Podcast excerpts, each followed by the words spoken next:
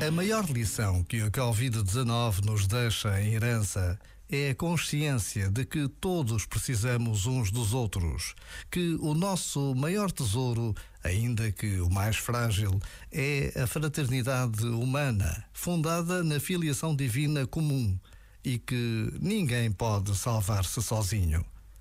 Palavras do Papa Francisco na sua mensagem para o próximo Dia Mundial da Paz e que podemos ir refletindo nestes últimos dias de dezembro.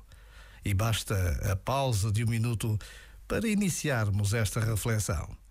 Já agora, vale a pena pensar nisto. Este momento está disponível em podcast no site e na app.